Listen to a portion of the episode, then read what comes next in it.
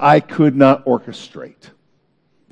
And this is one of those Sundays where God is aligning His Word and what He is doing in His church, in His people. And again, this is a special Sunday as we are sending out Justin and Jamie Long to take gospel to Thailand, a place that desperately needs that message. Only two percent Christians in that nation.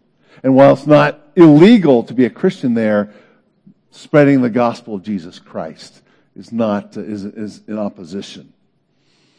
And I can't help but see, as we were talking about what the Apostle Paul was talking about in the fifth chapter, about the gospel and being an ambassador of Jesus Christ, and that God has given to us that ministry of reconciliation, that in Jesus Christ, God was reconciling Himself, a holy God, to sinful man as Jesus went to the cross and then rose from the dead. That is a message that everyone needs to hear and everyone needs to respond to, because it changes your status before a holy God from a sinner to a saint, to experiencing judgment, to experiencing eternal life. But that message is God's plan A, is to send it through His people, through a, a earthly messenger, saying, be reconciled to God. And again, I can't help but see that God is orchestrating our sending out of Jamie and Justin, really His sending out of Jamie and Justin, to what is going to happen next. Because while the Apostle Paul says, yeah, I've been called to this ministry, it also cost him something. Being an ambassador of the Lord Jesus Christ cost him something. And through the lens of this passage, while there's something for every one of us here, you're going to hear me primarily preaching to Justin and Jamie for their equipping, for their encouragement, for their charge, and for the hope of what God has called them to do. So before we dive in here, let me pray for us, and then we'll look into what God has for us and for Justin and Jamie. Hmm. Again, Lord, You are the one who orchestrates everything. There are no, are no accidents. So as we dive into this little passage of Your Word, would You encourage us? Would You encourage Justin and Jamie? And would You continue to help us to see the hope that we have in Christ? Indeed, You've called them to good work, but it will cost them something. But indeed, it will be worth it. So come, Holy Spirit, open the eyes of our hearts that we might respond to You in spirit and in truth. And so, Lord Jesus, it's in the in Your name I pray these things. Amen. So the first thing I want to point to is actually verse four. Paul says, as servants of God. And Justin and Jamie, that's where I want to anchor you today. You're being sent forth as servants of God. And that is a huge, huge thing. In fact, earlier in chapter five, verse twenty, you're called to be ambassadors. But here's the point. He's the one you represent. He's the one you represent. He's the one you serve. And you're not serving yourselves. And so you're, you're going to need to remember that. You're going to need to remember that, especially when things get hard, when things are difficult. Maybe you're discouraged, and you want to kind of just medicate yourself in self-pity, of entertainment, or fantasies about things you miss back at home, or the things that you've left, and want to just reminisce about that, where you're disappointed, where you're discouraged, or where you think in, the, in a moment, this is not what I signed up for. Remember that you are His servant. You are His. You're serving His interests. But within that, also remember that Jesus came as a servant as well. He knows what it's like. He did that to save you. He did that to draw you to himself. And he has called you to serve him. And it's a great privilege. Remember that it is a privilege. It's not a right. It's a privilege to be called by the Lord Jesus Christ. So anchor yourself in the fact that you are his servants as you're being sent out. And there are a couple of principles of ministry here that we saw. First of all, do nothing that casts a poor reflection on the ministry of your message of Christ. Verse three, we put no stumbling block in anyone's path so that our ministry will not be discredited. And you know this. And it may be in big things, like how you conduct yourself, in the honesty or integrity and character, or how you treat people. Do they see Jesus in you? And how you how you handle yourself. But it also might be in some of the small things. Justin, you were sharing with me this week, you're moving to a tropical area, right? It's going to be hot. And you love shorts. But here's the thing you shared with me. It's not necessarily a good thing for a person who's representing Christ to be walking around with shorts on. Because modesty is valued in that that society. And perhaps it might cast a shadow on the gospel. And so for that sake, to wear long pants in a hot and steamy environment. It's a choice you're making to not put a stumbling block in anyone's way. And I think that's a challenge for all of us in our everyday walkings with Christ. Are, are, there, are there little things, little rights that we're taking because that's my right? But they're casting a shadow on Christ. That's not just to Justin and Jamie, that's to all of us. What are we doing that might be casting? It's a poor reflection on the ministry. Number two, conduct yourself in a commendable way for a watching world. End of verse four. As servants of God, we commend ourselves in every way. And that's kind of an interesting sentence there, because it seems like Paul's patting himself on the back, like, look at me, I commend myself in every way. That's not what he's saying. He's saying we're conducting ourselves in a commendable way. We're conducting ourselves in a way in which even those who maybe even oppose us, we're operating in an admirable way. So that when people look at us and go, you know what, I disagree with that, but I, I commend them for how they're going about that.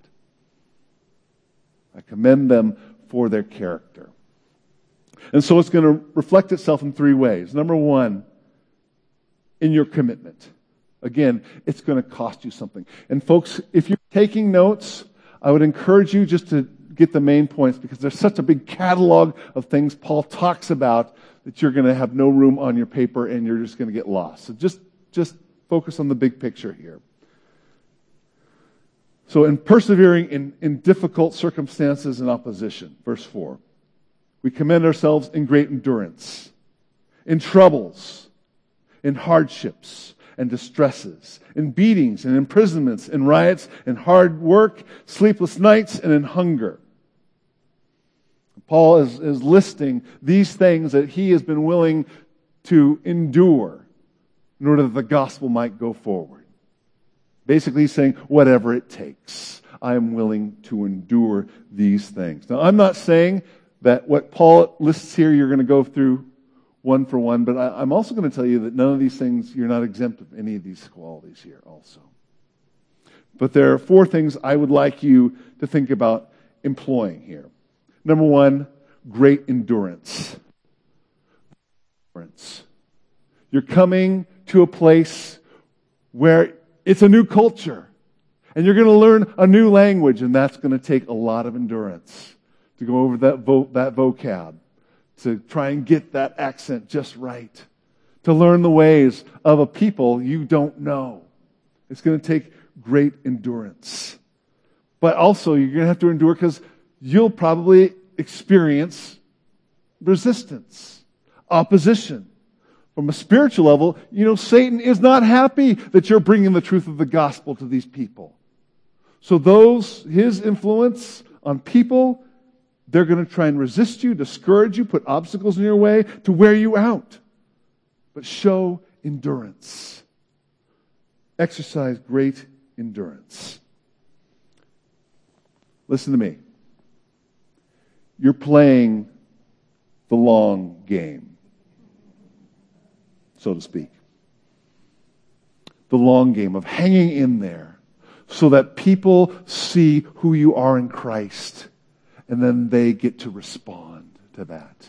It's going to take a while to break through, but show great endurance. They see Christ in you. Number two, in distresses. The word there in the N I V, uh, in, at the end of verse four. The Greek word there is stenosis. And many of you may know this if you've experienced spinal stenosis, where the word it means narrowing. But in the Greek it means narrowing, or being in a narrow or tough place. You will probably experience the narrowing of your resources. The thing you could order and it'd be there in two days, it may take two months. The opportunities or the protections that you had that were this wide, now they may be this wide. There's going to be a narrowing of the earthly pleasures, or I should say privileges, that you had. You're going to feel hemmed in at moments. You're going to be just like Moses and the people of God at the edge of the Red Sea. But it's at that point you have an opportunity to see God at work, to see Him deliver you, to see Him provide. And it's a chance for you to depend upon Him. So in that narrowing, say, God, we are looking to you. Then hard work. This will probably be the hardest thing you'll ever do in your life.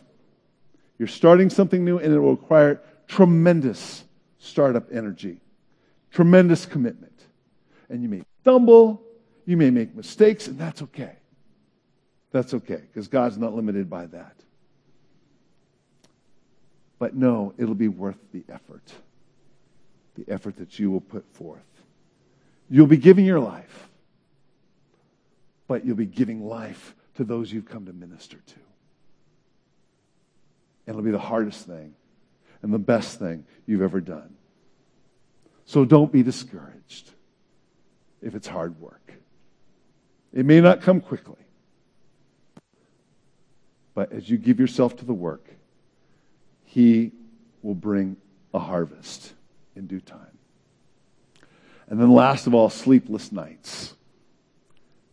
I'm going to tell you, the enemy is going to attack you when you get there. And you're going to wonder, did I make the right decision? Is this what God really called us to? Did we make a mistake? And you'll have that period, and then that will pass. You'll have a sleepless night. But then a new sleeplessness will come. It's what I call the burden. The burden for the people that you've come to reach. That they need Jesus. They need Christ. And there are obstacles in the way. And you'll need to be praying for them. You need to be praying for them. But at the end of the day, also realize, and that's that's good, because you, God is giving you His heart for those people. But at the end of the night, you also have to release them and trust that the Good Shepherd knows how to shepherd His flock into His past, into His His pasture.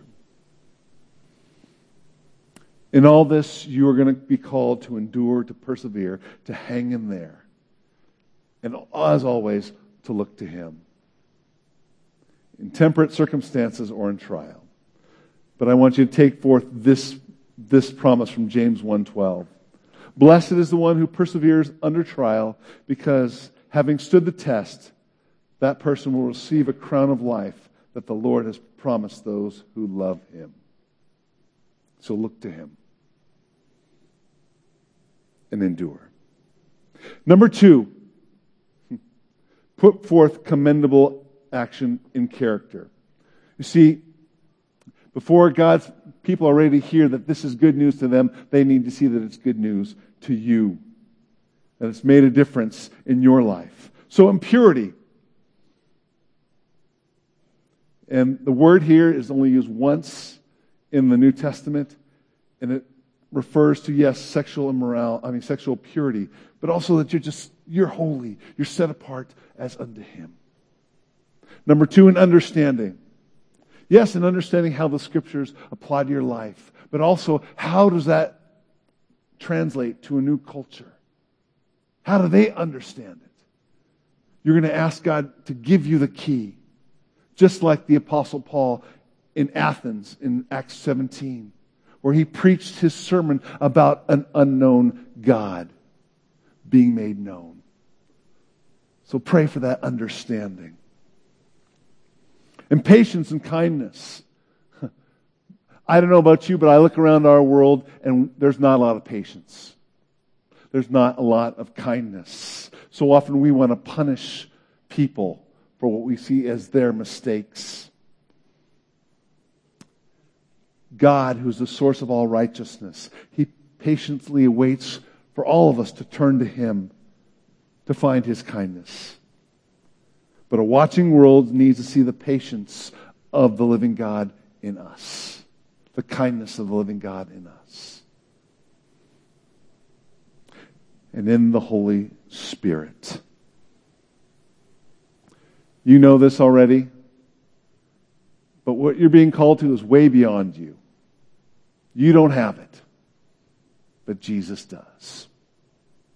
The Christ that comes in you to give you the power, to give you the strength, to give you the ability that you do not have. Christ in you, the hope of glory.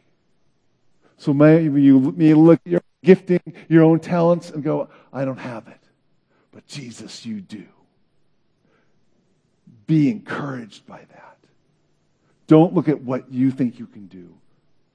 Look at what God can do in you and through you. He's the one you depend upon. He's the one you trust in. Abide well in Him. In sincere love. We've got lots of people who will feign friendliness and love, right? To sell you a product, to up, you know, upsell you in the in the restaurant, what have you. But what people really want to know is, do you really love them? Do you really care about them? Do you really have the heart of Christ for them? And that you will have to pray for as well. But that's okay. That's what He can do in you as well. And in truthful speech. Now that is a, I, this is one of those moments where I kind of disagree with the translation. Because I think it's better translated in in the word of truth, really speaking to God's word. We're the Berean Community Church. You know us. Everything we do, we want it to be anchored in God's word because it is God's active and living and breathing word. And it does not change. So stay rooted and grounded there because we've got a world that's looking to change truth for whatever whims they want. Stay rooted and grounded in that word of truth. And in the power of God, again, trusting that God who called you can do more than you can ask or think you can do. Don't limit Him by what you think you can do. His power. And then with weapons of righteousness in the in the right hand and the left. You're going into a battle. You're heading into a battle. But it's not flesh and blood. It's not tanks and guns and what have you. It's a spiritual battle. A spiritual battle for the truth, for the souls of men and women who are blinded. Blinded to who the living God is and the good news that He wants to give them and change their hearts. They're blinded by not being able to see the righteousness of God and then to see His grace. That's what Satan wants. He wants to keep them blind. And you are in a battle. But you have the truth. He didn't leave you disarmed. And it is a gospel message, again, that confounds us, and yet it is beautiful. And you heard me say it many times from this pulpit. That God made Him who knew no sin to become sin for us, that we might become the righteousness of God. The gospel is an amazing message, a message of grace that we don't understand. He takes the penalty upon himself on the cross, that he might be perfectly just, and then he gives us his righteousness. And our world so desperately needs to hear that. But again, it's not dependent upon ourselves. It's dependent upon what God has done. He's the one who did it. And number three, number three, in surrender of self-interest in what this world thinks about you. Let me say that again. Surrender in self-interest in what this world thinks about you. You cannot be worried about your reputation. You cannot be worried about protecting yourself and what others think about you, your ego, or even your agenda. You, in fact, are being called to die to yourself. And you know that. But I just want to affirm that before you. And as Paul finishes up this part of this letter, he puts these things in what I call contradicting couplets. Seems like he's saying two different things. Verse eight, through glory and dishonor. Hmm. Through glory and dishonor. I don't think that it is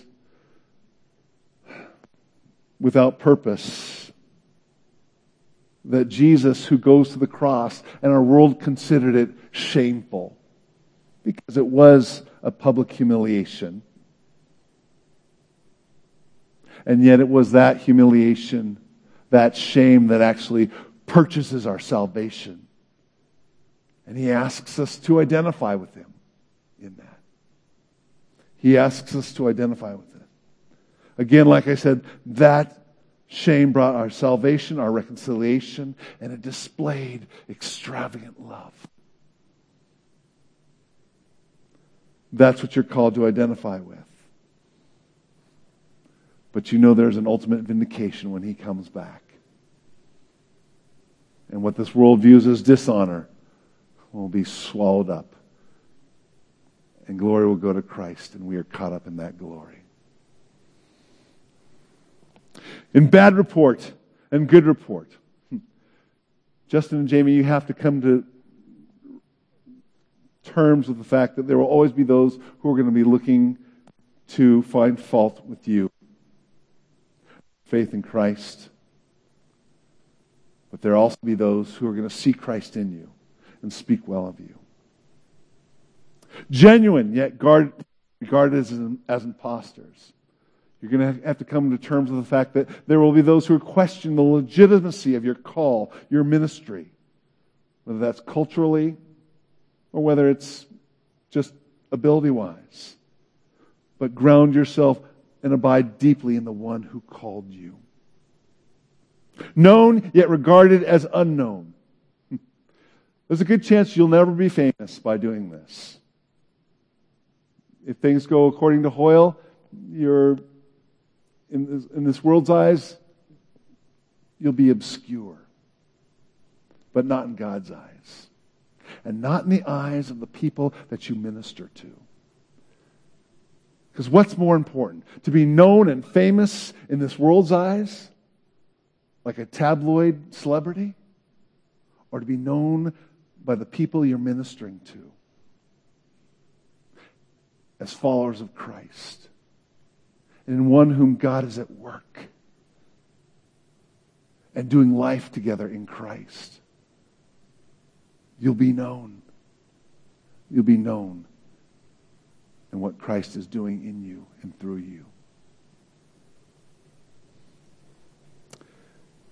Dying, and yet we live on. There may be a moment where something happens, where the enemy, whether physical or spiritual, thinks they have done something and declared the death knell to your ministry. And yet, I will tell you this, you will not lose one inch or recede one inch without the permission of our Heavenly Father, and it's always in the wisdom of His greater purpose and His greater glory and His greater success and victory of bringing his kingdom. Beaten and yet not killed. This is what the Paul, what the Paul, Apostle Paul experienced. The government may oppose you. And they may do something to you to say, we're going to teach you a lesson. But I will tell you that if God allows that, it will fan into flames the gospel that you have come to proclaim. Sorrowful, yet always rejoicing. There will be a moment where maybe external opposition brings you temporary sorrow. But you've known this, that joy is not ultimately found in our circumstances. It's in our Lord Jesus Christ. Joyful confidence in what he's done to make you his own. Joyful confidence that he can take tragedy and sorrow and bring victory for his good purposes. Joyful that one day he will return and he will say to this broken and painful and dysfunctional world, enough!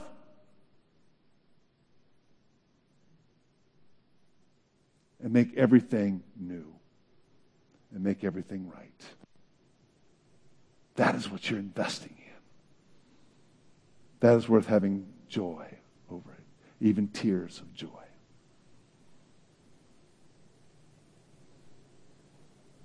Poor. And yet making every many rich. You know, your bank account will probably never compare to Jeff Bezos or Bill Gates or Warren Buffett.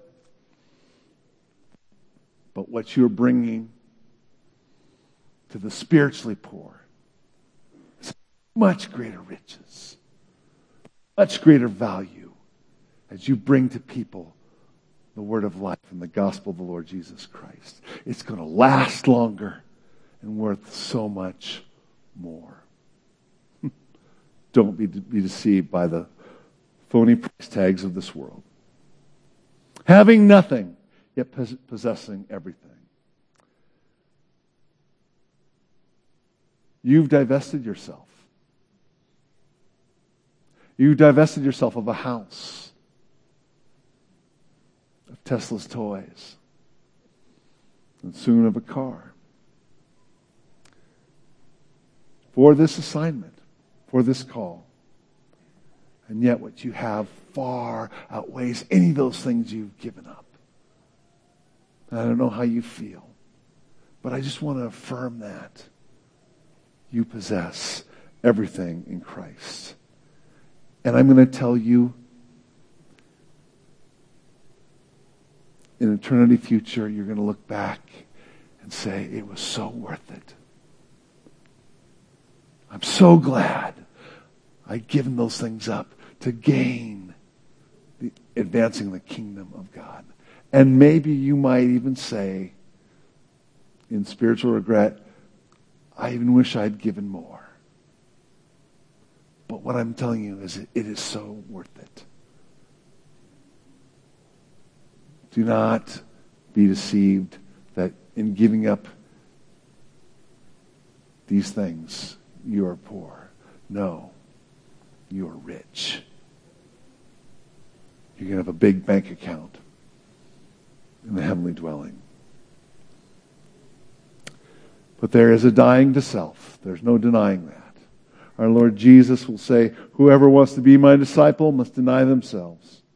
Take up their cross and follow me. Whoever wants to save their life will lose it. But whoever loses their life for me and the gospel will save it.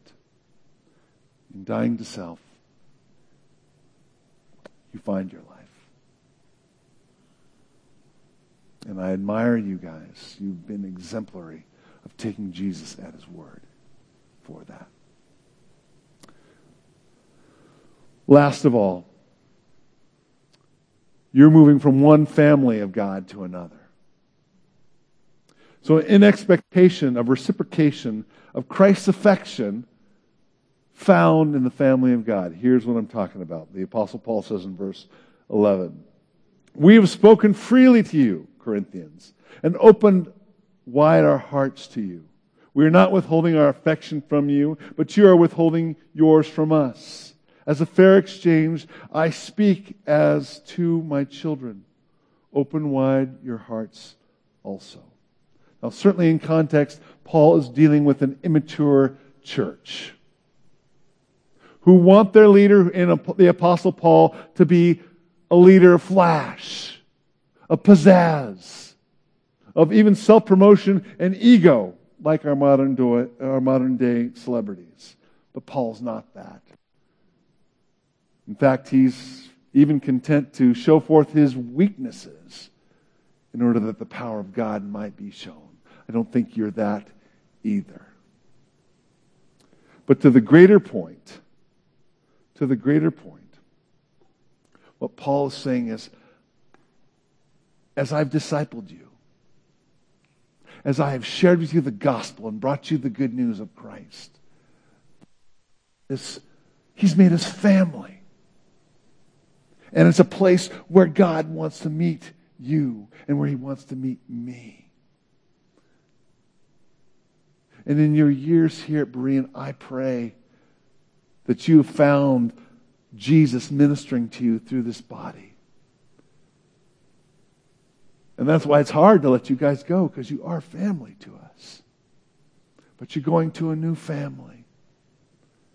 And my prayer is that you'll take what you've experienced in experiencing Christ in this body, of doing life together as we talk about, of pursuing God, preparing people, proclaiming Christ, and all of that. You'll take that to this new family, and they will experience the hand of Christ through you. But I also pray that that will be reciprocated, that they will treasure you. And in those moments where you have sorrow and you cry, or life is hard, they come alongside you, and they love you with the arms of Jesus, just as we would here in Rochester. That's the amazing thing about being in Christ. He gives you an international family. But sometimes it takes time to develop that. So, in any sense where you, you've experienced the family of God here in Christ, I pray you'll be able to extend that to your new family in Thailand. And they will extend that back to you. And that will grow. And that the people of Thailand will see that you are disciples and that you have love, real love for one another, Justin and Jamie.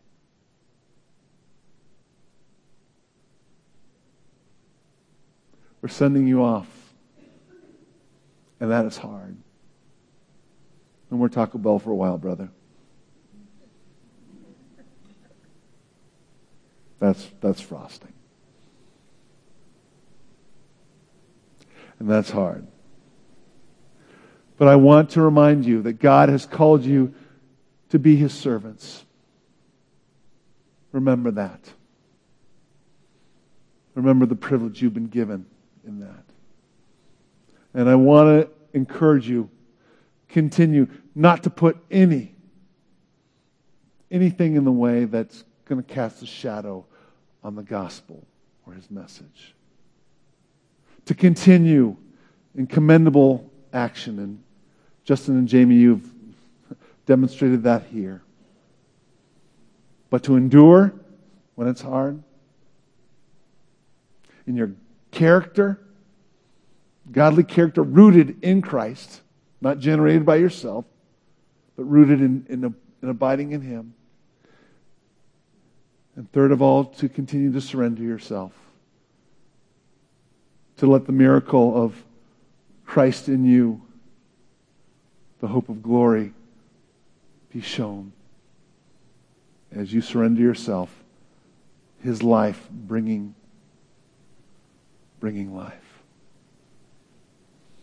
And last of all, my prayer is that you'll take the ember of the family of God to our family over there, and that'll spread like wildfire between that that family and you.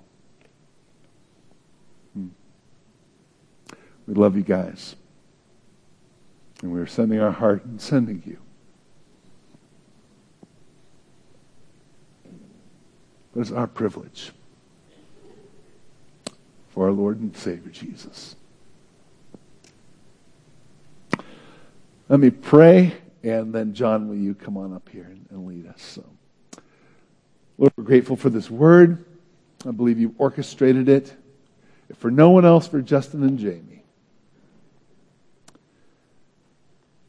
And Lord, even though they probably can't remember all the, the things that Paul listed, would you, would you anchor them in the fact that they are your servants? And you send them and you go with them. So we thank you for this. And now as we commission them, Lord, would you give them, huh, empower them, equip them for all that you want to do in them and through them. And it's in the Lord Jesus Christ's name I pray these things. Amen.